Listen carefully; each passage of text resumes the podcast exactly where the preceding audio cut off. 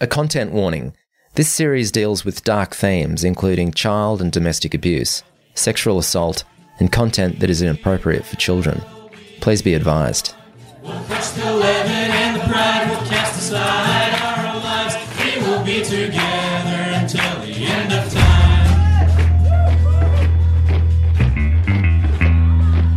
Within the 12 tribes, there's a phrase that they repeat often it's better to be wrong together than right alone.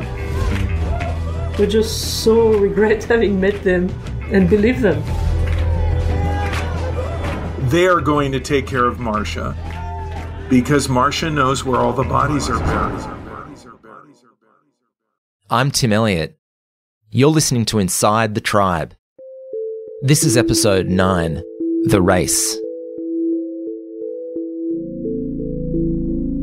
Death of 12 Tribes founder leaves future uncertain for international Christian movement. Elbert Eugene Spriggs ist verstorben. Líder de 12 tribus está muerto. Décès du fondateur des 12 tribus. According to multiple ex members of the 12 tribes who still have friends and family within the community, Elbert Eugene Spriggs, known as Yanek by members of the community, died on January 11, 2021 at 8:35 p.m. They suspect his death was COVID-19 related. Yanek was the founder and leader of the 12 tribes communities, which many people consider to be a cult. Racist, sexist, homophobic cult leader dead at 83. There had long been speculation about what the tribes would look like without its leader. A TV reporter asked former member Michael Painter about it in the early 1990s. What happens when Spriggs dies? They will really have a power struggle. There'll be a whole bunch of people trying to uh, take over, and they'll fall. Certain people go off and follow one leader, and mm. certain people go off. They may hold together for a little bit. With Spriggs being gone, and yeah. with there being no further revelation, it's that this is where that's, that's the group will most likely just um, eventually go out of business over the course of you know decades. Yeah. Maybe a generation or two. You'll have pockets of people that'll still live the same way because it's what they know. They don't know how to do anything and else. they have some, you know, uh, cottage industry that's, that's right. supporting that particular community, so they'll just maintain that. One thing's for sure Yanek's death has been hugely destabilising. According to those who have recently left, there's a growing fearfulness within the communities, a sense that the group is circling the wagons to me, it just felt a tightening on just life. Like, like uh, I don't even know how to really describe it, but it just felt different. Felt like if we weren't all in the exact same lockstep, that there was something off and wrong. You know, I mean, it started off when he died. According to Rivka and her husband Hashak, who left the tribes in 2022, the group has become stricter than ever Sport is forbidden, even on rest days. Pianos have been removed from households, as well as any books not written by the tribes. You know, he's trying to like hope that it's gonna like somehow work, something's gonna change for the better, and and stuff is changing, but not for the better. Like right now, it's pretty strict. Like all people can use is the common sense products, like the stuff we make, that line. So that's what we are supposed to have in our bathrooms: the shampoo and conditioner from Common Sense, the soap, and the sink. We're getting reports from all over the place from people that are either have just left or you know letting us know that it depends on what group, who the elder is, you know, the senior person on in that particular compound. Things are either very very strict, really really they're they're um, adhering to the law in a lot of ways. Really, I think the control has only gotten worse. I feel that they're scared, but I don't know what they're afraid of except that they're losing people. Anytime you go out, like thrift stores, you pray on the way, hope you find a lost sheep.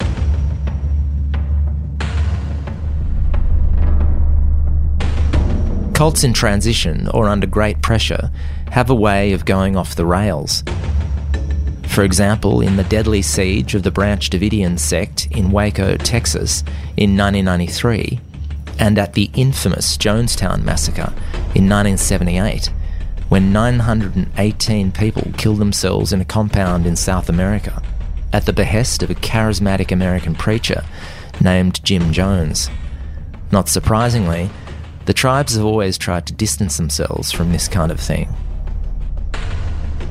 The goal, for the most part, is to be as non compound like. That's what I've, you know, my impression, as far from looking like a compound as possible, meaning being dispersed in neighborhoods and uh, I mean having small clusters in a couple houses near nearby one another in a neighborhood um, where you're right there around your neighbors and not secluded.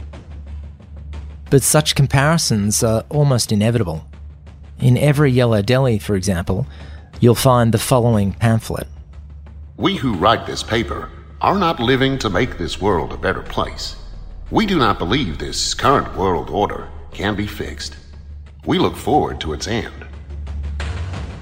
In 2010, someone posted on an ex members forum that he feared Yoneq's death could bring on another Jonestown. One brother told me he sleeps on a very hard futon so he can be prepared for the wilderness. The tribes are planning to gather in the wilderness someday because they believe the world will reject them. Sounds like Jonestown and Waco, doesn't it? According to the tribe's teachings, Gene's death signalled the beginning of what they call the race. They believe they only have 50 years to bring about the end of the age and the right conditions for the Messiah to return. So that's what they're focused on right now. They think they only have 50 years to accomplish this, so they're like really, you know, intense about it. And um, the biggest part of that, obviously, is be ready for the Messiah's return and the raising up of this, you know, pure generation that they preach. The length of the race has been determined according to the Book of Revelations, which repeatedly references the number seven. The tribes then believe that they have seven lots of seven years, that is, 49 years, after which, in the 50th year, Yeshua will return the last three and a half years, the, the community have to leave their homes. They all go out into what's called the wilderness. Wherever that wilderness is, is probably different for every geographical community. They start bringing up all these uh, signs in the sky. Oh, this shows that Yoneq was the true prophet. And then they said that Yoneq died on the same day that, that Moses died in the wilderness. Yoneq, like Moses, literally, they're putting him up like Moses and Elijah, and they take scriptures out of out of the Bible that are speaking about Jesus Christ, but they liken it to Yoneq and say he was the sprig and the branch that was broken and all that. Yeah, it, it was just getting, in my opinion, weird. One of the parents in Australia, I don't know if it was a parent that was in Australia or happened to be down there or what, heard him speak, and he was talking about um, the end times and amassing munitions or something. Oh, yeah, that was that lady from New York. From yeah, that's right. And and she said, She's a therapist. She said it was frightening to hear him talk like that because even though he's not supposed to be the leader, obviously he is. And that if the end came and somebody came after him, it would be like a, a Waco thing. That really disturbed her to no end. And she said, I was terrified sitting there listening to him. You can imagine how those under his sway probably were scared, but there's nothing they can do about it. But that never occurred. I mean, they nobody, as far as we know, nobody ever amassed munitions. Yeah, no, yeah, no, I don't think they're doing that at all. No. Um, I- I although would- during a transition, I, I don't know what would happen at this point, but I doubt that that would be the case. They don't have a history of that at all. I don't worry about them all going out like Jim Jones or David Koresh and the Waco Davidians because this is a very worldly group. This is a group with millions and millions of dollars worth of assets, with people who care about those assets uh, because they're very materialistic, contrary to what they say. And so they're not going to kill themselves or or implode the group because that's not what they're about.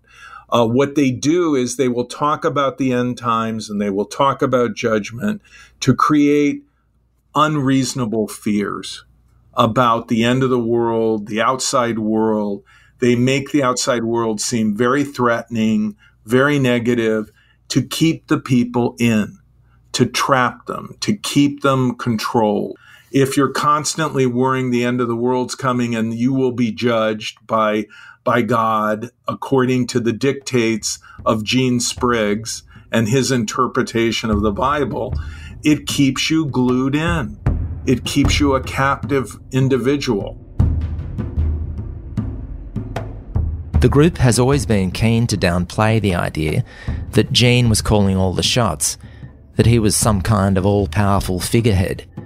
As Asher, a German member living in Tennessee, told the local paper in 2021.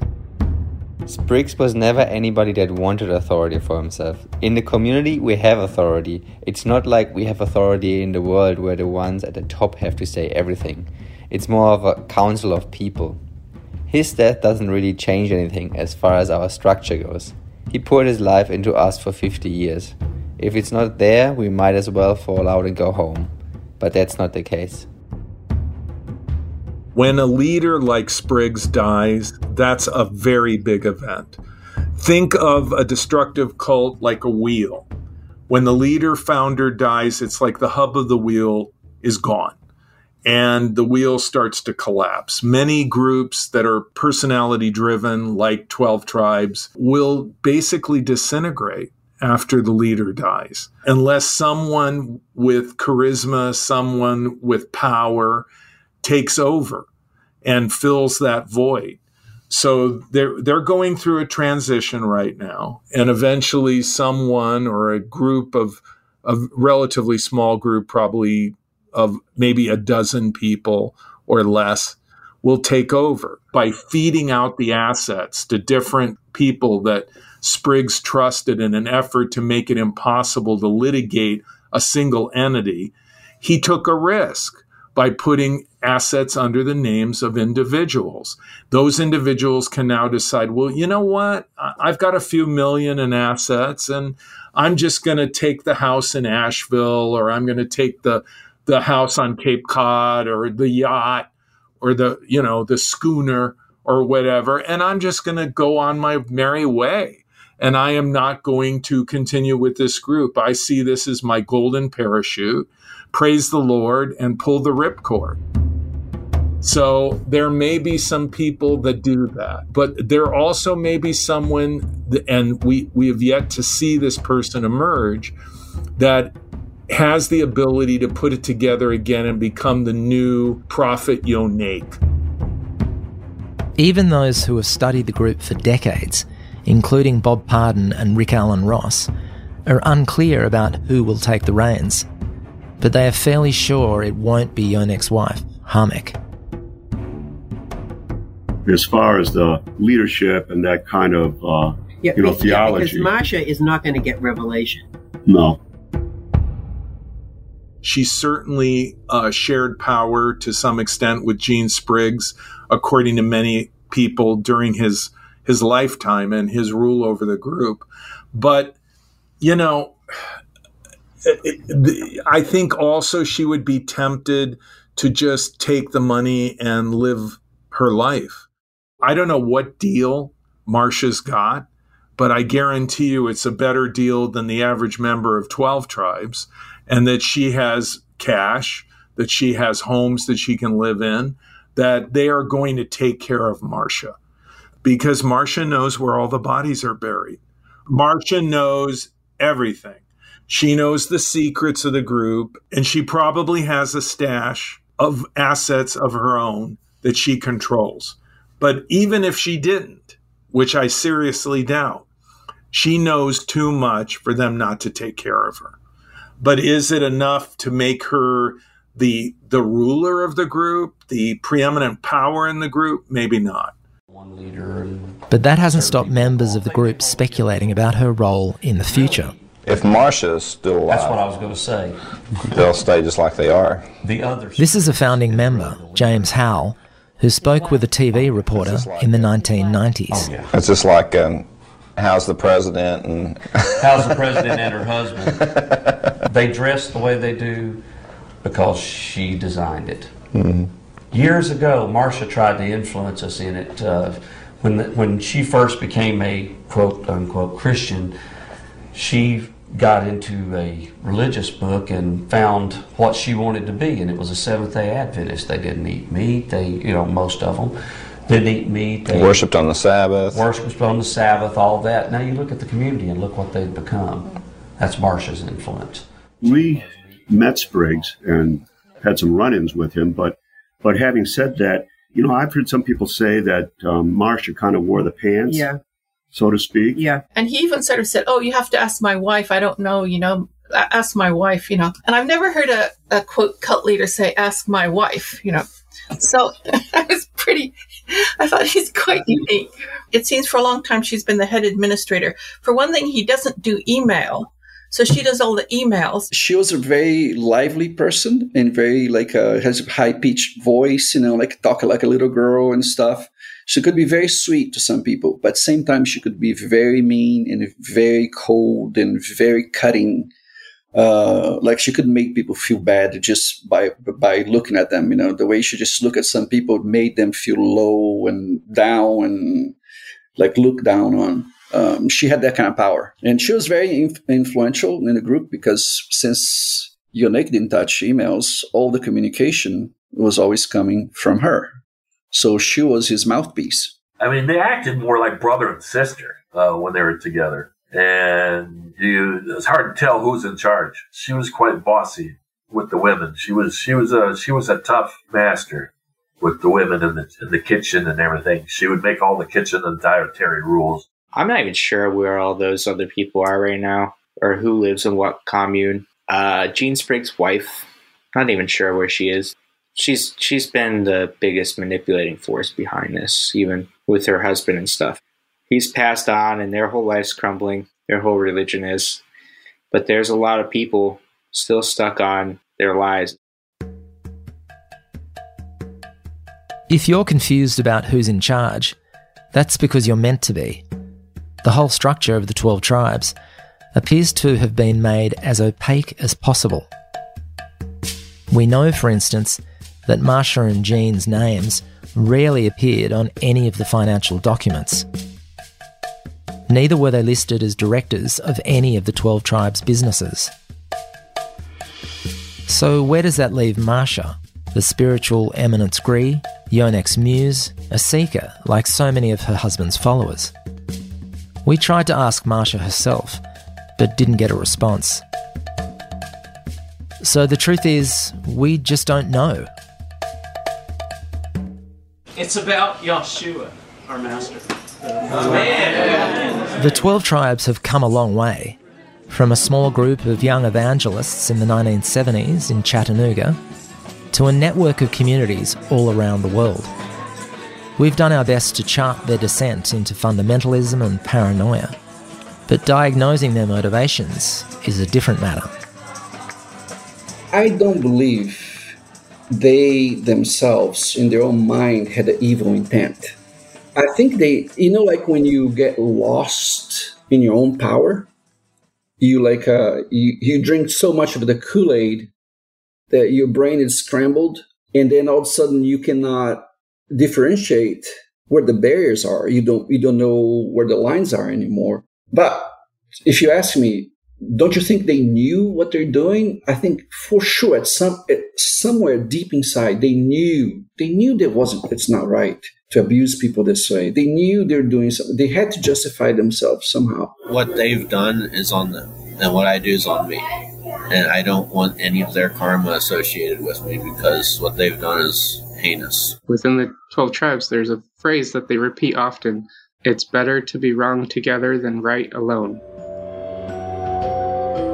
Sarah Steele, a producer and writer based in Sydney, hosts a podcast called Let's Talk About Sects, where she discusses high control groups and interviews cult members. Welcome to Let's Talk About Sects. Sarah has just written a book called Do As I Say, based on her research. That's one of the most tragic things is that you have so many people so many wonderful good people who have so much to give and they're giving of themselves to these these groups that are just taking advantage of them usually to line the pockets of someone at the top sometimes just for power and control I, did a survey of, I, I think, almost 300 people in writing my book who had come out of uh, high demand groups.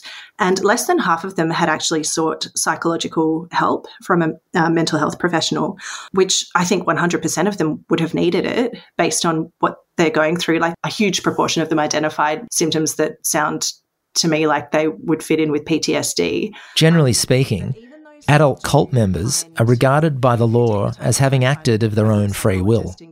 They have no legal protection or way of clawing back money or assets that they've signed away. Our government, they don't acknowledge all of that stuff. They don't recognize the devastation that comes from being totally controlled your whole life. They think, oh, well, you're not there anymore. You should be able to be fine, but you've got nothing to stand on. Bob and Judy Pardon are the American cult experts who tried to help Rose's sister and brother in the early 2000s. They've helped hundreds of people transition back to normal life at their deprogramming centre called Meadowhaven outside of Boston. These are individuals. We dealt with the worst of the worst. Yeah. That's who we took in. Most people don't need to have some place to go when they get out of a destructive group, but there is a small subset that do.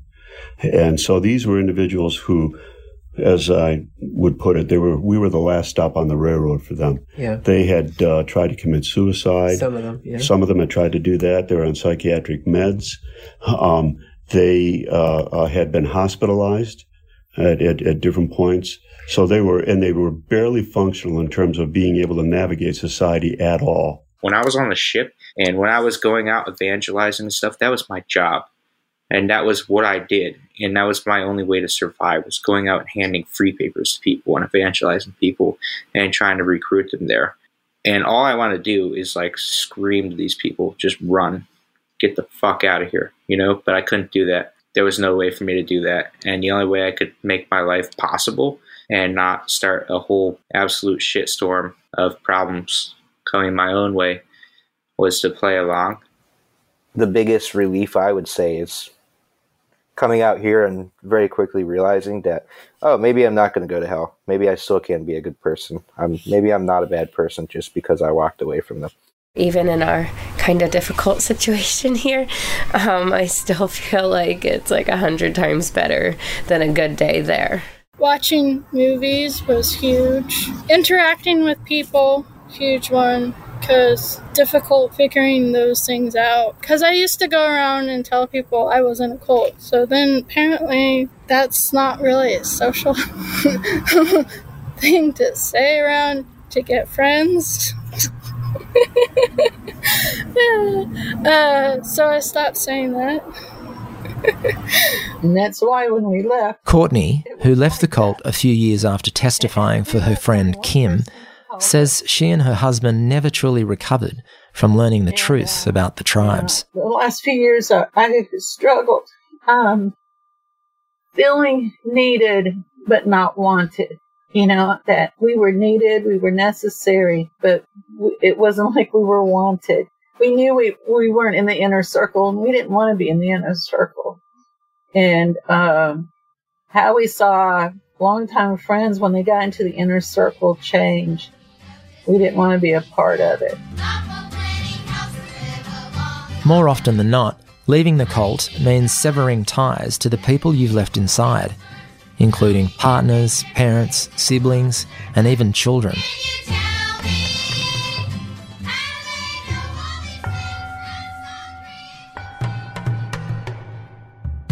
We've used pseudonyms throughout this series at the request of former members who are afraid that by speaking out, they could lose contact with their loved ones forever. You know, it's like being in a bad dream I can't wake up from. You know, I literally wake up in the morning and the first thing I do is I sigh. You know, it's just uh, regret. You know, I miss my family. They were investing in my emotions. They will love bomb you off the planet. You know, I've got four kids I've never seen, four grandchildren. It breaks my heart. If you leave the whole rest of the world for the community and then later you leave the community, what are you left with? you know? while I was there, they replaced that need in me to to have that companionship.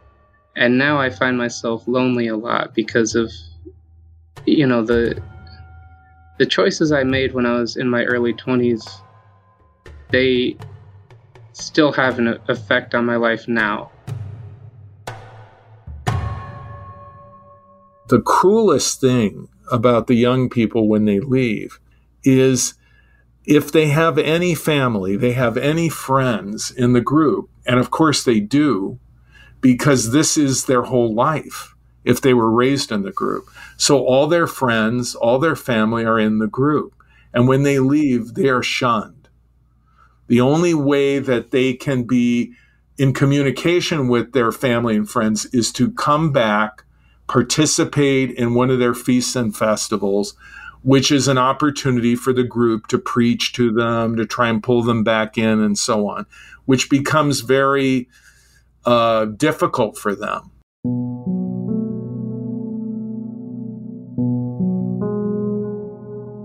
It's been 10 years since Mark and Rose saw their eldest daughter, who is now 32. All they know is that she is living with the 12 tribes in Kyoto. She has four young daughters but Mark and Rose have no contact with them. I couldn't be the mother I wanted to be there. I couldn't love them the way I wanted to. And that's the thing that really kills me, you know. So, uh, I have, it's like I've missed a whole part of my life there. I couldn't be the mother I wanted to be. I didn't, was not able to give them the love I wanted to give them, you know. You know, when you love your kids, you really want to give them the best. And you know, love them and, in every way you can, but there was only one very strict way of what love is. And that involved physically punishing them and being distant from them. And, you know, we didn't go on holidays, didn't really have a uh, bonding times with our children, we don't have the memories, and we're very distant from them, really. So it's just something you can never get back. You know, your children grow up, and when it's gone, it's gone we just so regret having met them and uh, and believe them. I was really sincere, so I'm not ashamed of having uh, become part of it. But I'm really pissed off that they lie and they continue to lie, and that they're allowed to lie, and that they're still there. And uh, it, it, really pisses me off. And they and they target young people, uh, and they're really like idealistic people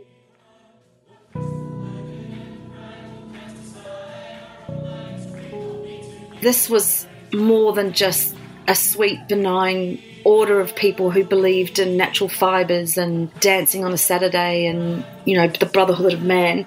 It's almost like the food manipulates people that, oh, they're just this benign, sweet little cult and they all have beards and long hair and, you know, but it's not. It's fundamentally a, a, a religious order that tells people how to think, what to think, what to dress, what to eat, where to go.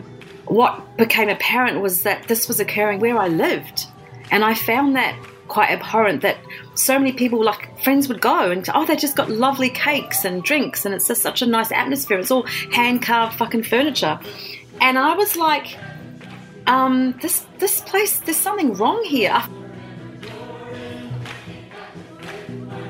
So, what about accountability? What about making the cult answer for the pain it's caused? In Australia and worldwide, the tribes have been implicated in child abuse, labour violations, all the stillborn babies and unregistered burials.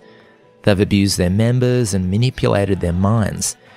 And yet they still have their cafes and farms and businesses, all trading with trusts and fancy accounting. It's an outrage, especially for those who've been hurt the most the number of people who come out, you know, and, and go to try and talk to the police about what has happened to them and they have to pick up all of the pieces and restart their entire life. It's just unbelievable. And as far as I can tell, like a bunch of human rights are being violated and nobody is doing much about it.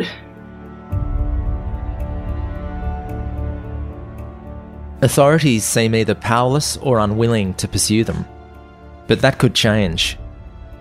The state in which the tribes operate in Australia, New South Wales, is about to pass coercive control laws to recognise the role emotional abuse plays in family violence. Under the new laws, People who repeatedly manipulate or abuse their current or former partner by, for example, withholding money or not allowing them to see family or friends could serve up to seven years in prison. The current law only applies to domestic partners, but Sarah thinks there's scope to apply it to cults like the 12 tribes. Like the behaviours are just all the same as those that happen in uh, domestic abuse situations. It's like the isolation, cutting people off from friends and family, monitoring communications, like limiting the media, like all of all of these elements exist in these cult situations. It's hard for me to understand why that behavior could be considered a crime when you're doing it to one person and not considered a crime when you're doing it to more people. For decades, former members have been writing to politicians and authorities in Europe and the US asking them to step in. We've even seen a letter to the US Senator Bernie Sanders from the 1990s describing the tribes as a dangerous sect that was abusing children and breaking up families. Former members are currently lobbying US politicians, but so far it's all come to nothing. For a long time in the United States, there is this wall of separation between church and state the First Amendment, and it's it's it's a greatly uh, valued part of American American life. That if you're religious, you have religious rights. The government grants you tax exempt status, but not only that, you have uh, more protections than another nonprofit uh, would have because you're a religion. You're a religious nonprofit. And so, what these groups do is when you criticize them or when you draw attention to something that they're doing that might be criminal or, or very damaging, they will say, Oh, that's persecution. You're persecuting us. I mean, we're the people of God. We're the, the one true group that is really following the truth whereas all the others aren't. And so that is why we are being persecuted. In fact, we are being persecuted as Christ was persecuted. And so go ahead and, and, and crucify us. And the authorities are going, I don't want to get into this scenario.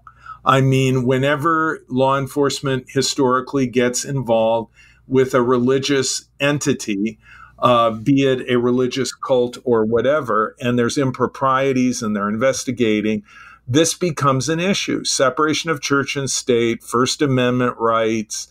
Are you persecuting us? Because they will raise that issue. Increasingly now in the US, it's changing. It's slowly changing. You can believe whatever you want. That's the First Amendment but you cannot do whatever you wish in the name of your beliefs. You are subject to the same laws as everyone else. So if you're violating labor laws or you're physically abusing children or whatever, you are held liable for that. If you're moving money around in a way that is improper according to tax laws, you are responsible for that.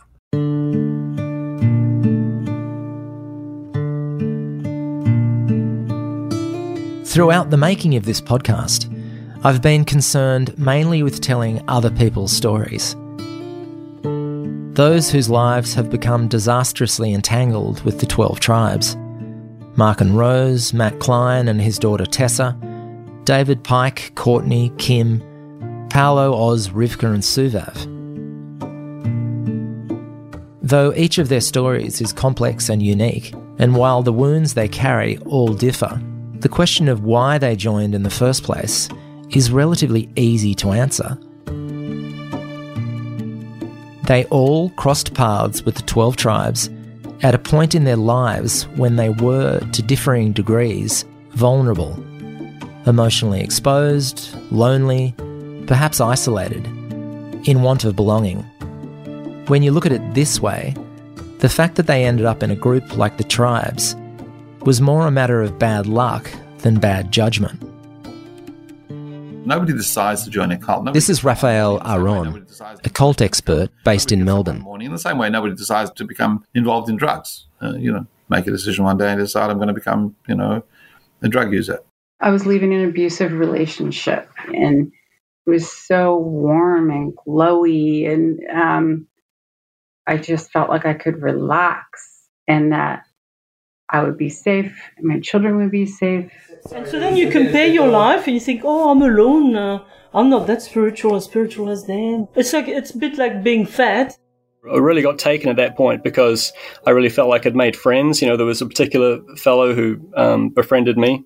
You know, I really started sharing uh, sort of the innermost depths of my heart. And they really look for people that are down and out. My mother had just died in my arms. I lost everything. My daughter was in the community.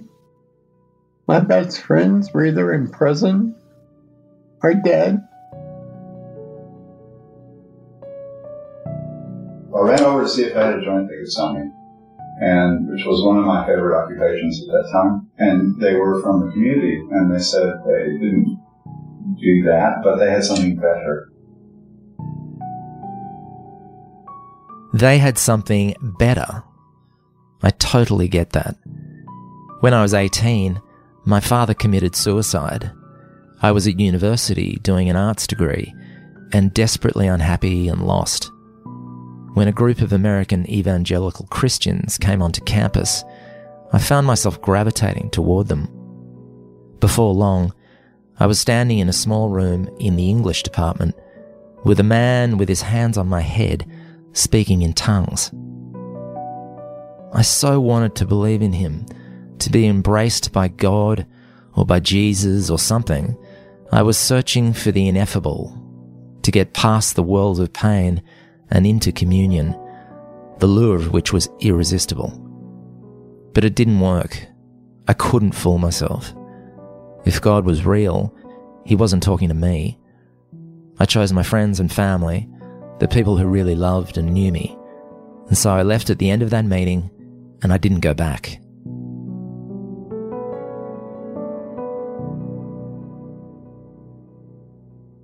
We're living in dangerous times. War, the pandemic, climate disasters. Faith in institutions, in government, the media is at an all time low, and people are looking for answers. It's the perfect opportunity for groups like the 12 tribes a lot of these groups are thriving. Um, we've never been as busy as we have been over the last couple of years because of the, the COVID pandemic, and that's for, for various different reasons. One is because COVID has created a huge degree of uncertainty, and these groups present with some level of certainty. They provide what we traditionally say are simple solutions to complex problems. A lot of these groups do believe in some sort of um, uh, end and, and, it's all going to happen. It's all going to come down. The Armageddon is going to catch up with all of us. And therefore, the COVID pandemic has lent some sort of strength to those sorts of arguments. So, where are we heading? When will the race end and how? Their world is already shrinking and the singing is growing louder. It's all peace, love, and Armageddon inside the tribe.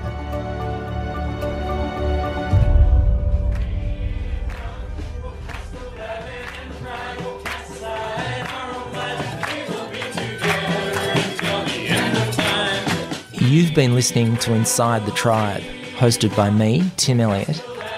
My co writer and producer is Camille Bianchi.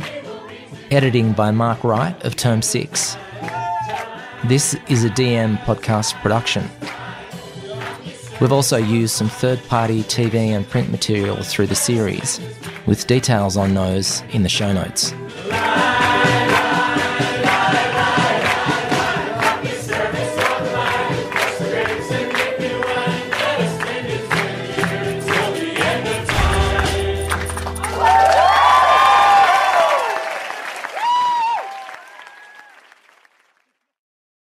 You or anyone you know is affected by any of the subject matter raised in this episode, you can contact Lifeline for crisis support on 131114 if you're in Australia, or the National Suicide Prevention Lifeline on 10.